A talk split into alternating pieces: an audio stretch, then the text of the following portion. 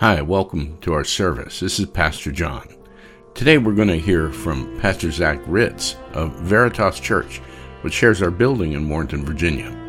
He'll be speaking from Matthew chapter 4 verses 12 through 25 and asking the question, what does it mean when the scripture tells us the kingdom of God is near? Are we still waiting for it? Or is it something more profound that can impact our lives right here, right now? Let's join the service and find out. So good to be with you all here this morning. If you don't know me, my name is Zach Ritz. I'm the pastor of Veritas Church.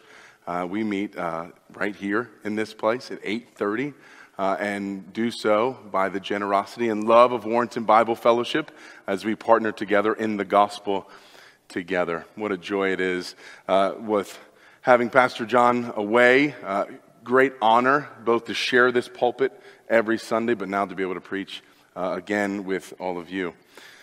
Uh, not only uh, am I a pastor, I'm also a, a, father of three, husband to Carrie, uh, and a football coach this year. Okay, hey, that's, that's, something, that's something new.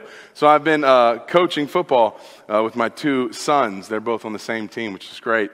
and I'm coaching the defense. So not the head coach, but the assistant coach. And we have this year mostly new players. We had a game uh, yesterday, okay, and uh, man, they really improved. They actually scored their first ever touchdown, right? Right. So that was like, yes, okay.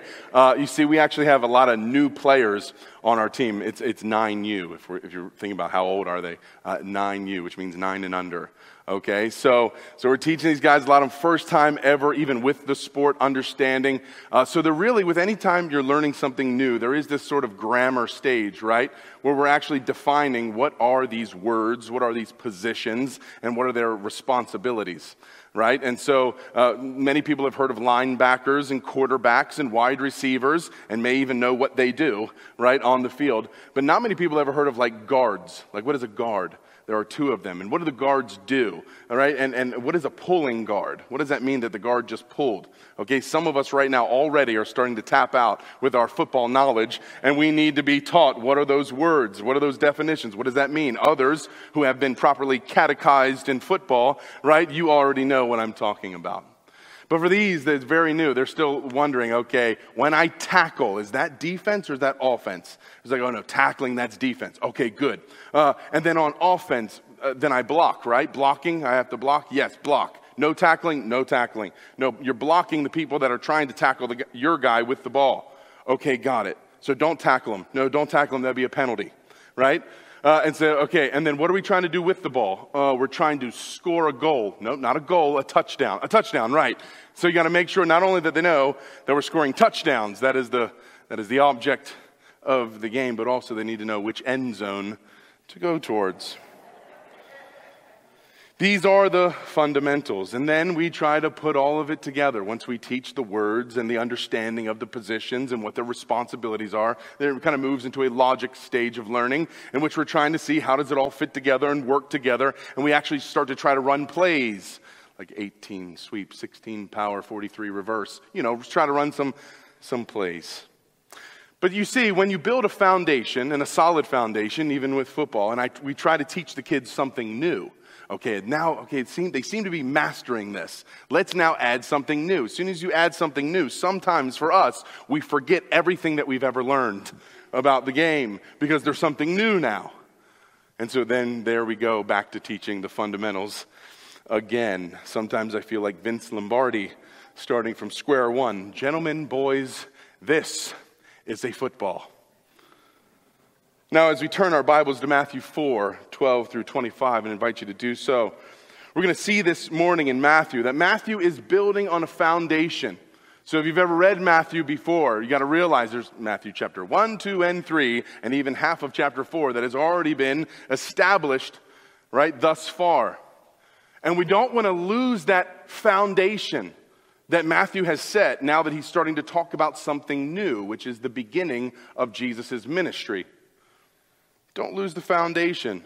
Matthew's already told us in chapter 1 that Jesus is the Messiah. Make no mistakes about it. He is the son of David. He is the king. not only of the Jews, but of the world. And he told us that there would be something like a new exodus that is going to take place. That is, that Jesus is almost going to be like a new Moses coming to save his people from the slavery of their sin. He told us that Jesus is also the Son of God and that the Father even said so from heaven at his baptism.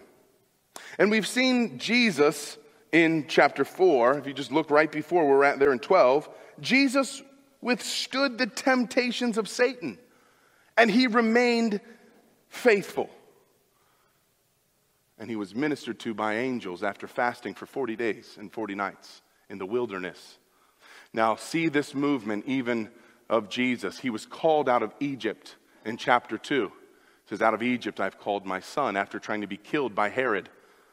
That sounds like Moses, doesn't it? Remember when Pharaoh tried to kill Moses as a baby? Now Herod, the king, tries to kill Jesus as a baby, and he's led out of Egypt, right? And that's in chapter 2 because he had to go to Egypt to flee for safety. Now he comes out of Egypt, just like Israel came out of Egypt. Then where did he go? Well, where did they go after Egypt? When they, when they came out of Egypt, they had to go through the what? Part through the Red Sea. I know Pastor John's been catechizing you and teaching you. Yeah, you guys got this, right? They come out of Egypt and then they go through the waters. What does Jesus do? He comes out of Egypt and then what does Matthew say? Baptized. He goes straight to his baptism. He's trying to show us something here. So then, as Jesus passes through the waters as the greater Israel, the faithful son, he then goes into the wilderness. Yeah, of course, just like Israel. But he's going to be a more and greater and more faithful Israel. Let's hope so. More faithful Israel. And he, he, he's there for his temptation for 40 days and 40 nights, just like the 40 years of Israel in the desert. And he's faithful. Proves to be faithful. He passes the test. What happens after the wilderness? Where are they even going? To the what? Promised land. Well, then we ought to expect what to come next. And 4 chapter 4, verse 12, we ought to expect Jesus coming. As John prepared the way, did he not? John the Baptist, prepare ye the way of the Lord. He's made way. He's prepared the way. Now, King Jesus is about to come out of the wilderness and into the promised land on a conquest like Joshua, ready to make war. Matthew 4 12 through 25. Now, when he heard that John had been arrested, he withdrew into Galilee. And leaving Nazareth, he went and he lived in Capernaum by the sea, in the territory of Zebulun and Naphtali. Jesus has left the wilderness. He's no longer in Judea. He's moved north, and he's settled in the northwestern side of the Sea of Galilee. Why did he do that? I mean, everybody wants to live on a lakeside house, right? Lakeside front on the beach. Anyone? Any takers? Lakeside beach? Yeah, okay. He's okay, fully God, but he's also fully man. No, okay, I'm just kidding. Why does he why, why does he move here? Why does he go to the Galilee? Why does he do so much ministry? Why are all the gospels and Jesus doing all this ministry in Galilee? He's moved from Nazareth to Capernaum, this, this sea town. What is he doing there? Why did he go there? You know, some scholars say, some of the more liberal of scholars, say that it's because he was afraid. says he withdrew, right? He heard that John was arrested and then he withdrew. That's a withdraw from, right? From where he was living, and then he went to Galilee. Certainly he must have been afraid that he would too also get arrested. Anyone here want to say that Jesus was afraid? Okay, right. Inconceivable. And I think you know what that word means. Inconceivable. No. He's not afraid. Well, then why? Why did he go? Be- exactly right. And that's what comes next. Because the work of John was finished. John the Baptist, he was arrested. His, his work is done. He came as a voice crying in the wilderness Prepare the way of the Lord. The way has been prepared. Repent, for the kingdom of God is at hand. Well, here he comes with his kingdom. Matthew tells us this was the chosen location always. It's been the plan even since the days of Isaiah, Matthew 4 14 through 16. He moved to this location so that what was spoken by the prophet Isaiah might be fulfilled the land of Zebulun and the land of Naphtali, the way of the sea, beyond the Jordan, Galilee of the Gentiles. It's interesting that phrase, Galilee of the Gentiles. It was called that in Isaiah's day and was called that 700 years later, even still in the day of Christ.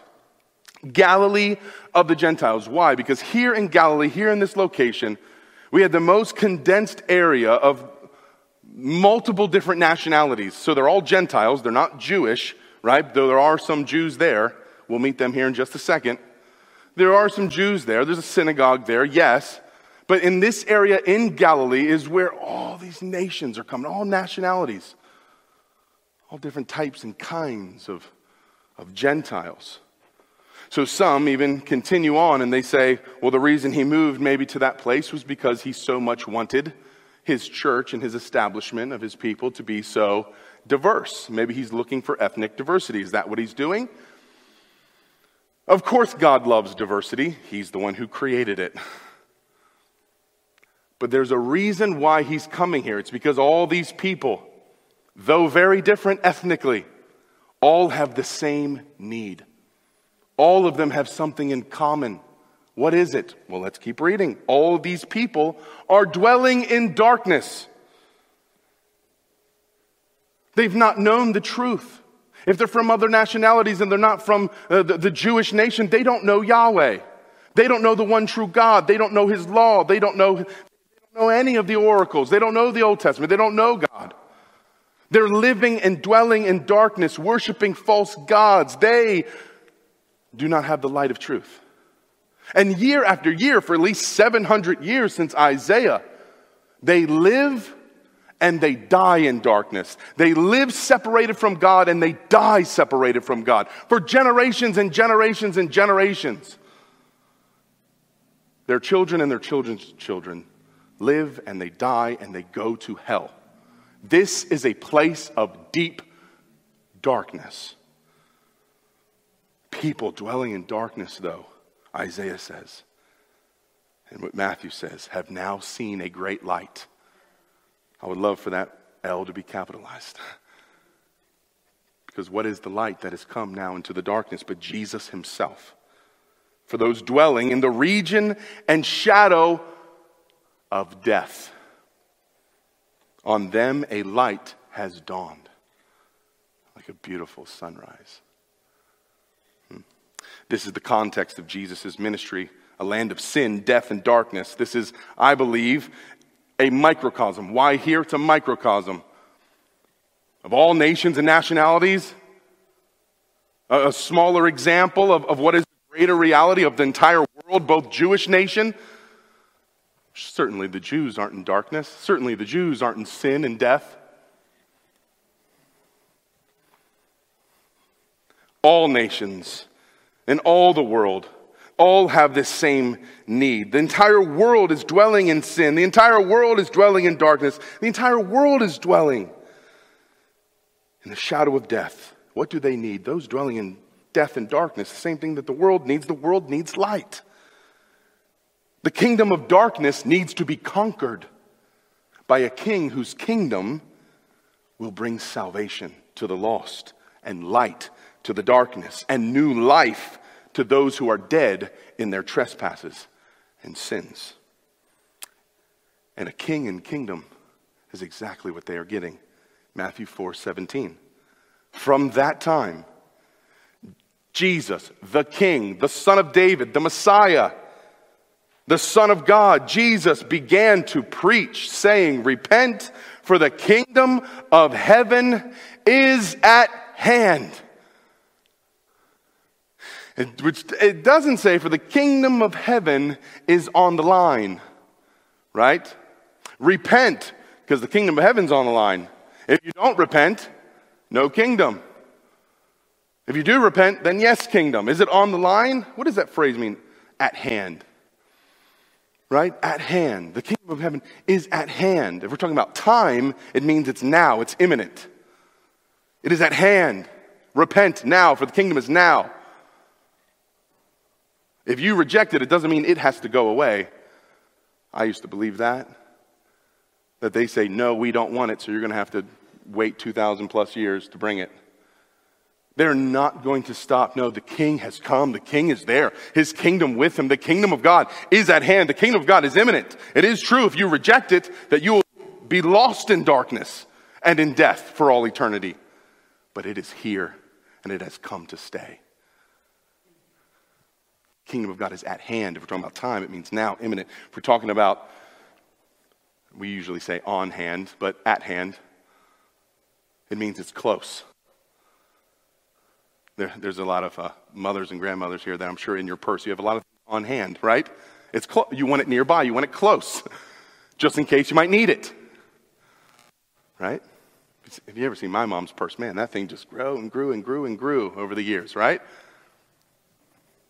Snacks, all sorts of things, just in case the pastor went long, you know, just the little sustenance to get us through. Prepared for anything. It was always on hand. Something, always had something on hand and ready. Well, the kingdom of God, here in this word, talking about the kingdom of heaven, has come to earth, and it is now and it is near.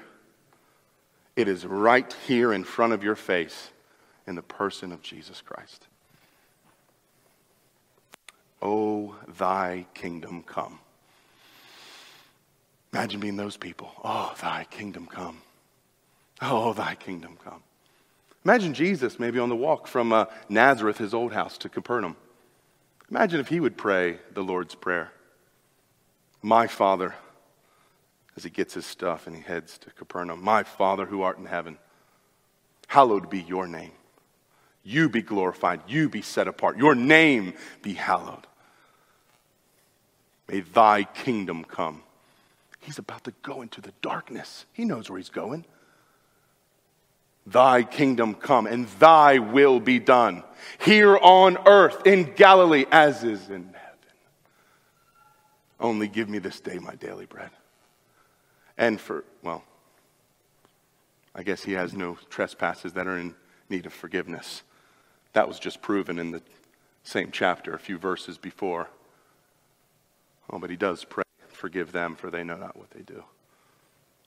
Oh, and lead me not into temptation, but deliver me from evil. For thine is the kingdom, the power, and the glory forever. Amen.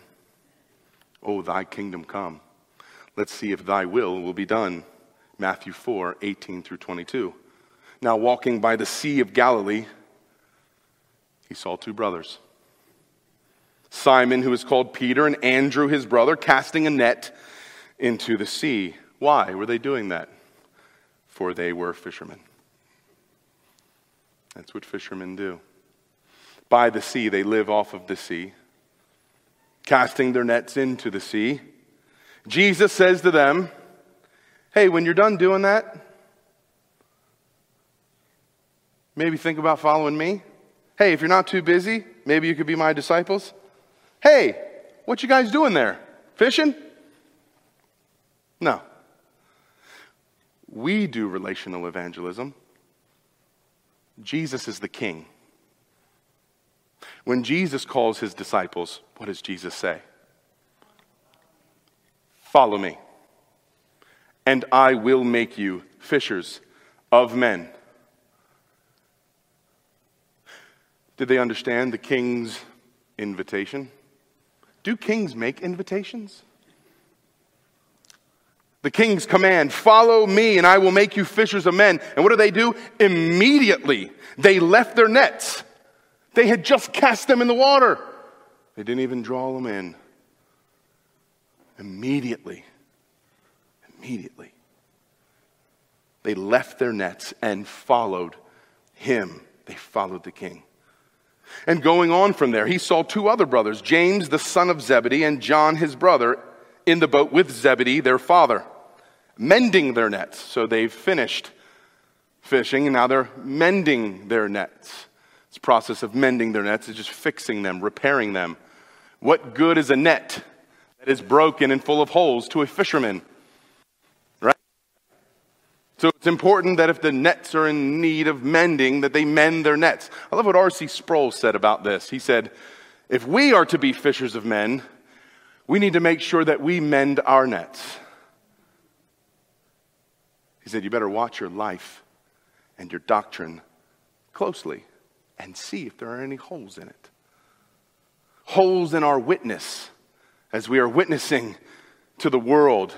If we're trying to teach the world, hey, you should follow Jesus, but we ourselves have holes in the nets and we are not following him, then we are not catching anything. We should not expect to catch any. If, uh, if our theology, not only do we want our lives to preach the gospel, but we also want to be able to actually preach the gospel and apologetically argue for the faith. Why should I follow Jesus?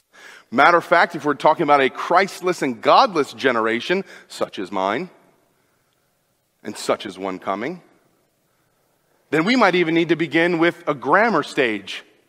Who is Jesus? What is the cross? Why did he need to die? What is sin? What is grace?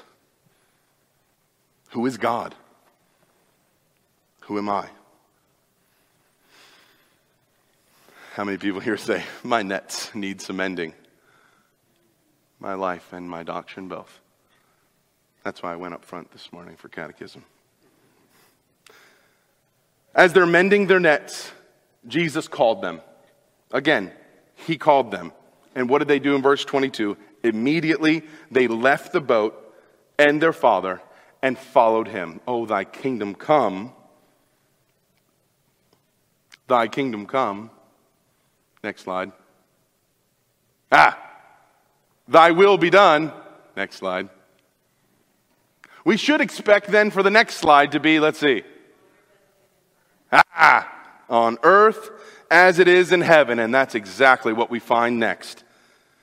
Matthew 4, 23 through 25. And he, Jesus, went throughout all Galilee. All of that land of darkness, all of those people dwelling in death, there wasn't a single place, a single square inch of that darkness that Jesus did not go and bring his kingdom of light. Jesus is not afraid of anything. He is a conquering king. He went throughout all Galilee, teaching in their synagogues and proclaiming the gospel of the good news of the kingdom. The king and his kingdom have come. The light of his glory has shone forth. Not only was he preaching, but as you might expect, not only was Jesus fully man, but Jesus is also fully God. God comes to earth. It is like heaven meeting earth. This will one day happen when Jesus returns. And when we meet him in the air, what happens? There's a ultimate and a glorious healing that takes place in the presence of God. He began healing every disease and every affliction among the people. So his fame, hallowed be thy name, spread throughout all of Syria. And they brought him all the sick and those afflicted with various diseases and pains, those who were oppressed by demons, even. All darkness had to flee in the presence of Jesus. Demons be gone. Those having seizures, paralytics, he healed them. And great crowds now followed him from Galilee, the place of the Gentiles, from the Decapolis, Deca 10, polis means city, the 10 cities, which is also primarily Gentile, and from Jerusalem, Jewish capital of, and Judea, also Jewish, and from beyond the Jordan. Thy kingdom come, thy will be done on earth as it is in heaven. The people dwelling in darkness indeed have seen a great light. John says in his gospel that the people loved the darkness rather than the light because they didn't want their deeds to be exposed as the light shined forth. However, John also says that the darkness did not win. The light shone forth in the darkness, and the darkness could not overcome it. So let's think about what is happening here in this passage and then also think about how might that apply to us. What is going on here? What is God doing? And then even what might God want to do here with us this morning? So what's happening here? This is not only the beginning of Jesus' earthly ministry, though if you look up in your Bibles, you probably will see a title somewhere that says the beginning of Jesus' earthly ministry. This here is the beginning of a whole new creation. This is a new Genesis. Let me prove that to you. Just as God did in the beginning, in Genesis 1. Our God is once again waging war on the chaos of darkness. When the earth, you remember, was formless and void, and darkness was over the face of the deep. And you remember the Spirit of God was hovering over the face of the waters. And what did God do? God spoke. And as the Word of God went forth, the formless was given form, the void was filled with living creatures, and the darkness was lit up like the 4th of July as God first hung the stars in the heavens. Which is exactly what's happening here for these Galileans dwelling in darkness.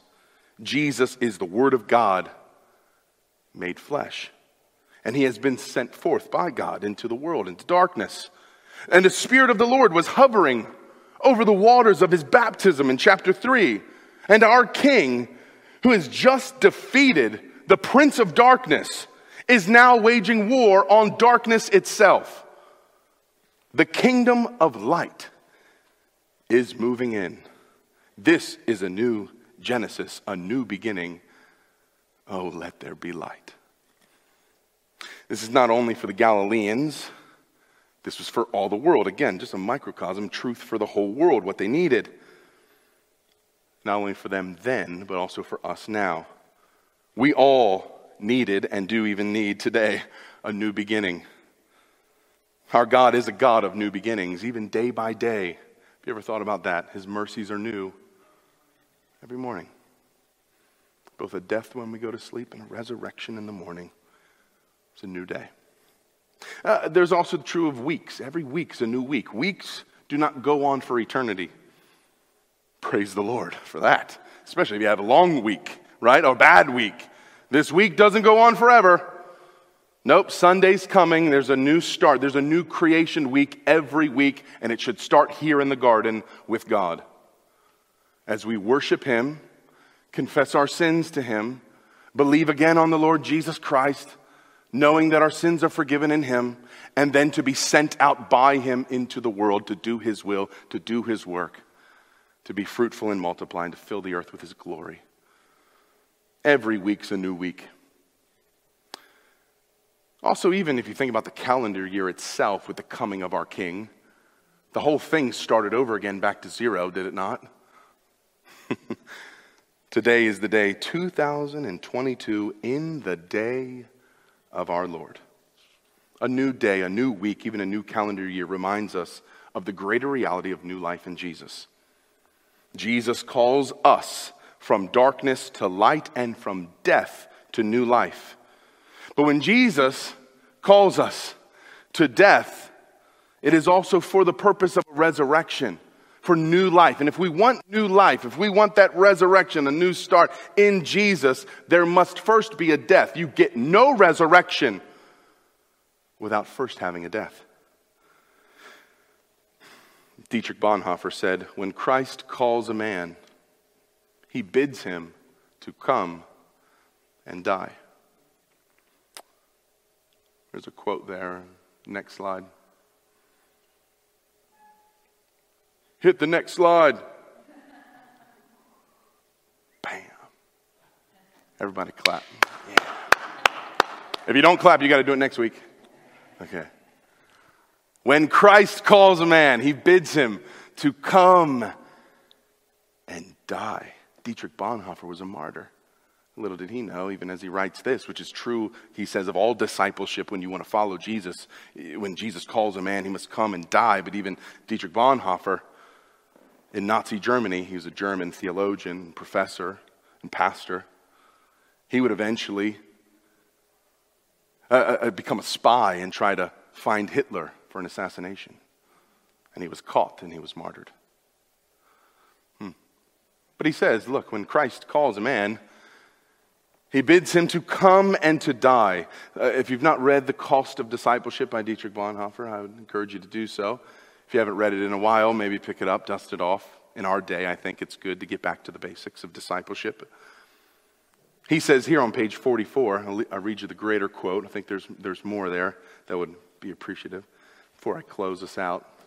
If I go long, just start reaching in your purse and get those snacks. It says, The cross is laid on every Christian. The first Christ suffering, which every man must experience, is the call to abandon the attachments of this world. It is that dying of the old man which is the result of his encounter with Christ. As we embark upon discipleship, we surrender ourselves to Christ in union with his death. We give over our lives to death. Thus it begins. The cross is not the terrible end to an otherwise God fearing and happy life. No. But it meets us at the beginning of our communion with Christ. When Christ, here it is, when Christ calls a man, he bids him to come and die. It may be a death like that of the first disciples who had to leave home and work, fishermen, to follow him. Or it may be a death like Luther's, speaking of Martin Luther, who had to leave the monastery and go out into the world. But it is the same death every time death in Jesus Christ, the death of the old man at his call. Ladies and gentlemen, this is a football. This is discipleship. This is square one and a part of the core fundamentals of our faith. When Jesus Christ calls us, and every time he does call us, in all of his word as he calls us, every time it is a call to come and die to ourself, to our pride, to our will. It's a daily dying as we give him our lives in unwavering loyalty, all for his glory. For God has transferred us from the kingdom of darkness into the kingdom of his beloved Son. Let us pray. Lord Jesus, indeed, a new week, a new beginning, a new start. And we come here this morning, maybe some of us for the first time ever, and we surrender our lives to you. Lord, we come and you do bid us come and die, that we might be united with you in your death and also be united with you in your resurrection.